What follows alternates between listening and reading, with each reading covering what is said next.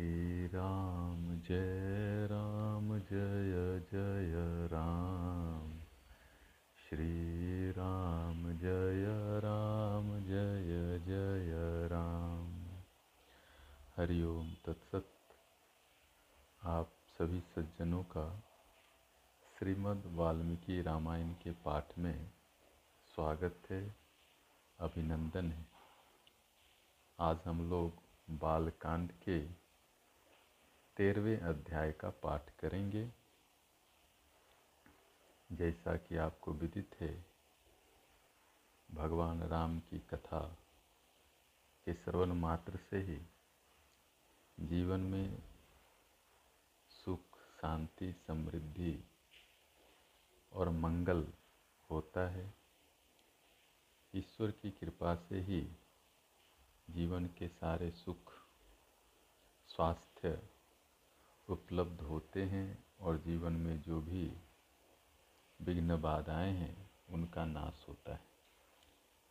तो आइए हम लोग भी कथा के श्रवण से भगवान राम के चरणों में अपनी भक्ति, अपनी श्रद्धा समर्पित करें और ईश्वर का ध्यान, स्मरण, कथा के श्रवण के समय करते रहें।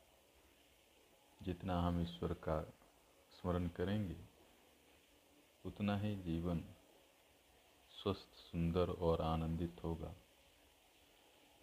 आनंद का सीधा संबंध हमारे हृदय, हमारी आत्मा से है और हृदय और आत्मा में आनंद तभी संभव है जब हम ईश्वर का सतत स्मरण उठते, बैठते, खाते, पीते, चलते, फिरते करते रहें। संसार के स्मरण मात्र से, संसार के ख्याल मात्र से चिंता ही होती है, परेशानी ही होती है, तनाव ही होता है। वो ठीक है जब तक संसार में है, थोड़ा बहुत चलता रहेगा, लेकिन समय निकाल के हमें कथा का भी श्रवण करना चाहिए। अब तो पॉडकास्ट उपलब्ध है। जब भी समय मिले, इसे ही चला लें। चलते, फिरते, उठते, बैठते, ईश्वर की कथा का श्रवण करते रहें। कितना संसार का सुनेंगे और संसार का सुन के क्या मिल जाएगा? संसार भी मिल जाए तो क्या मिल जाता है? आज नहीं तो कल कल नहीं तो परसों। संसार तो छूटना ही है, छूट ही जाता है। किसका संसार हुआ है? संसार तो एक प्लेटफॉर्म है। ट्रेन निकलती रहती है।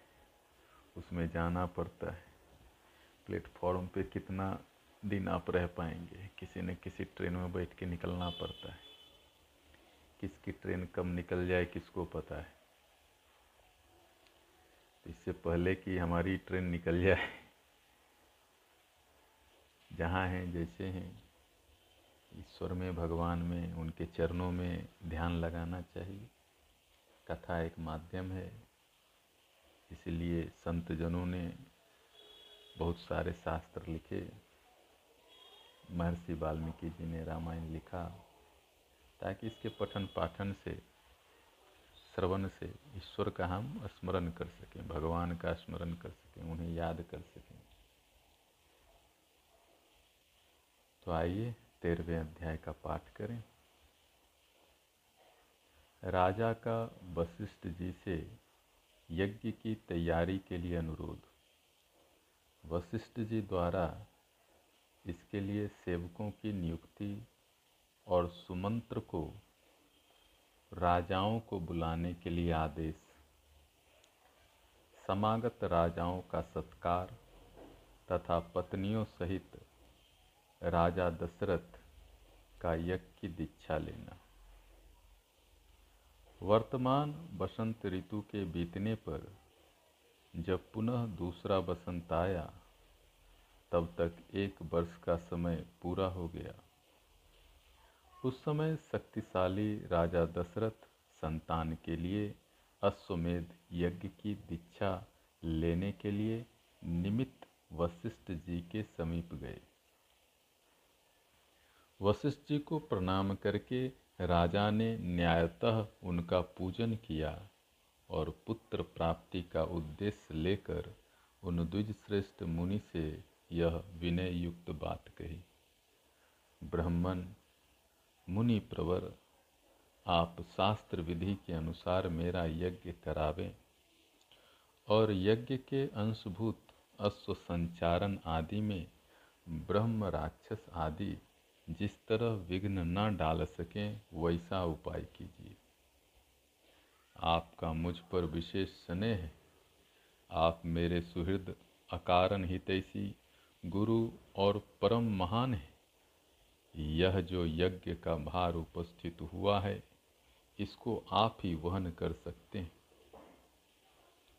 तब बहुत अच्छा कहकर विप्रवर वशिष्ठ मुनि राजा से इस प्रकार बोले नरेश्वर, तुमने जिसके लिए प्रार्थना की है, वह सब मैं करूँगा। तदंतर वशिष्ठ जी ने यज्ञ संबंधी कर्मों में निपुण तथा यज्ञ विषयक शिल्प कर्म में कुशल परम धर्मात्मा, बूढ़े ब्राह्मणों, यज्ञ कर्म समाप्त होने तक उसमें सेवा करने वाले सेवकों, शिल्पकारों, बढ़ियों भूमि खोदने वालों, ज्योतिषियों, कारीगरों, नटों, नर्तकों, विशुद्ध शास्त्रवेत्ताओं तथा बहुश्रुत पुरुषों को बुलाकर उनसे कहा, तुम लोग महाराज की आज्ञा से यज्ञ कर्म के लिए आवश्यक प्रबंध करो। शीघ्र ही कई हज़ार ईंटें लाई गईं राजाओं के ठहरने के लिए उनके योग्य अन्न पान आदि अनेक उपकरणों से युक्त बहुत से महल बनाए जाएँ, ब्राह्मणों के रहने के लिए भी सैकड़ों सुंदर घर बनाए जाने चाहिए। वे सभी गृह बहुत से भोजनीय अन्न पान आदि उपकरणों से युक्त तथा आंधी पानी आदि के निवारण में समर्थ हो। इसी तरह पूर्ववासियों के लिए भी विस्तृत मकान बनने चाहिए। दूर से आए हुए भूपालों के लिए पृथक पृथक महल बनाए जाएँ, घोड़े और हाथियों के लिए भी शालाएँ बनाई जाएँ, साधारण लोगों के सोने के लिए भी घरों की व्यवस्था हो विदेशी सैनिकों के लिए भी बड़ी बड़ी छावनियाँ बननी चाहिए। जो घर बनाए जाएँ, उनमें खाने पीने की प्रचुर सामग्री संचित रहे।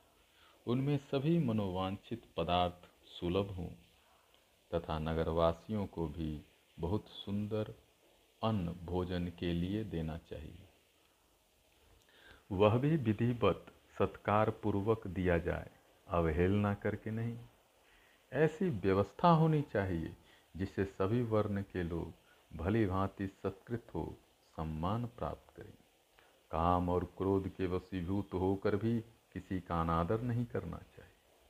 जो शिल्पी मनुष्य यज्ञ कर्म की आवश्यक तैयारी में लगे हों, उनका तो बड़े छोटे का ख्याल रखकर विशेष रूप से समादर करना चाहिए।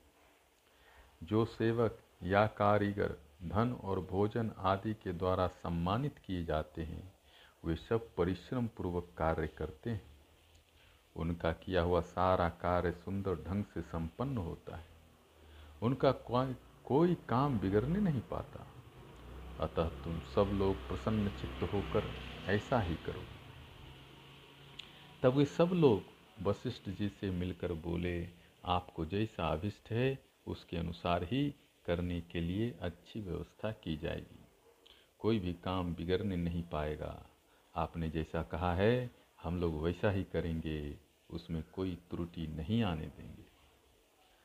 तदंतर वशिष्ठ जी ने सुमंत्र को बुलाकर कहा, इस पृथ्वी पर जो जो धार्मिक राजा, ब्राह्मण, क्षत्रिय, वैश्य और सहस्त्रों शूद्र हैं, उन सबको इस यज्ञ में आने के लिए निमंत्रित करो। सब देशों के अच्छे लोगों को सत्कार पूर्वक यहाँ ले आओ।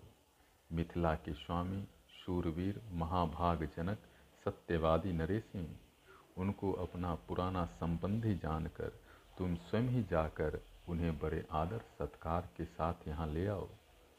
इसीलिए पहले तुम्हें यह बात बता देता हूँ। इसी प्रकार काशी के राजा अपने स्नेही मित्र हैं और सदा प्रिय वचन बोलने वाले हैं। वे सदाचारी तथा देवताओं के तुल्य तेजस्वी हैं। अतः उन्हें भी स्वयं ही जाकर ले आओ।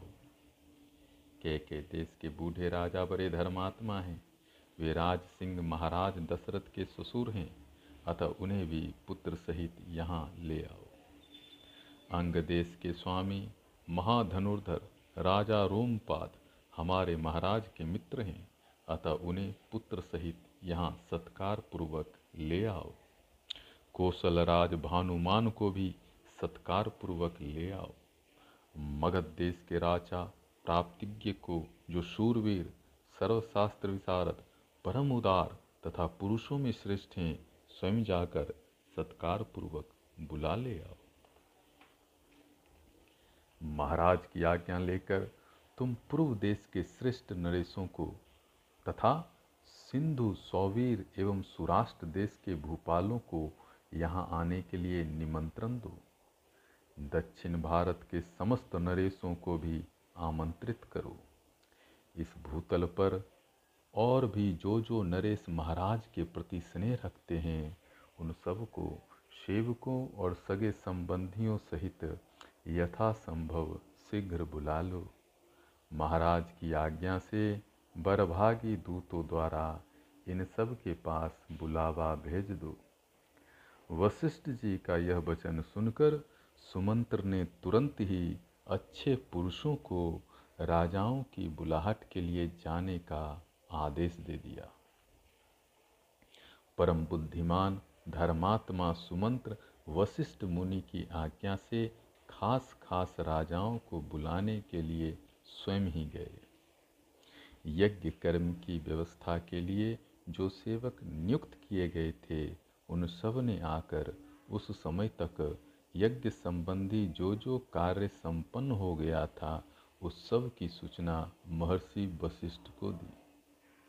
यह सुनकर वे द्विज श्रेष्ठ मुनि बड़े प्रसन्न हुए और उन सबसे बोले, भद्र पुरुषों, किसी को जो कुछ देना हो, उसे अवहेलना या अनादर पूर्वक नहीं देना चाहिए, क्योंकि अनादर पूर्वक दिया हुआ दान दाता को नष्ट कर देता है, इसमें संशय नहीं है।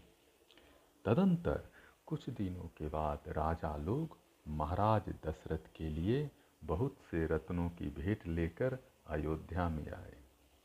इससे वशिष्ठ जी को बड़ी प्रसन्नता हुई। उन्होंने राजा से कहा, पुरुष सिंह, तुम्हारी आज्ञा से राजा लोग यहाँ आए। नृपश्रेष्ठ मैंने भी यथा योग्य उन सब का सत्कार किया। हमारे कार्यकर्ताओं ने पूर्णतः सावधान रहकर यज्ञ के लिए सारी तैयारी की है। अब तुम भी यज्ञ करने के लिए यज्ञ मंडप के समीप चलो। राजेंद्र, यज्ञ मंडप में सब और सभी वांछनीय वस्तुएँ एकत्र कर दी गई। आप स्वयं चल कर देखें। यह मंडप इतना शीघ्र तैयार किया गया है, मानो मन के संकल्प से ही बन गया। हो मुनिवर, वशिष्ठ तथा ऋष्य भृंग दोनों के आदेश से शुभ नक्षत्र वाले दिन को राजा दशरथ यज्ञ के लिए राजभवन से निकले। तत्पश्चात वशिष्ठ आदि सभी श्रेष्ठ द्विजों ने यज्ञ मंडप में जाकर ऋष्य भृंग को आगे कर कर शास्त्रोक्त विधि के अनुसार यज्ञ कर्म का आरंभ किया। पत्नियों सहित श्रीमान अवध नरेश ने यज्ञ की दीक्षा ली। इस प्रकार श्री वाल्मीकि निर्मित आर्ष रामायण आदि काव्य के बालकांड में तेरवा सग्र पूरा हुआ। ओम श्री राम जय राम, जय जय राम। ओम श्री राम जय राम, जय जय राम।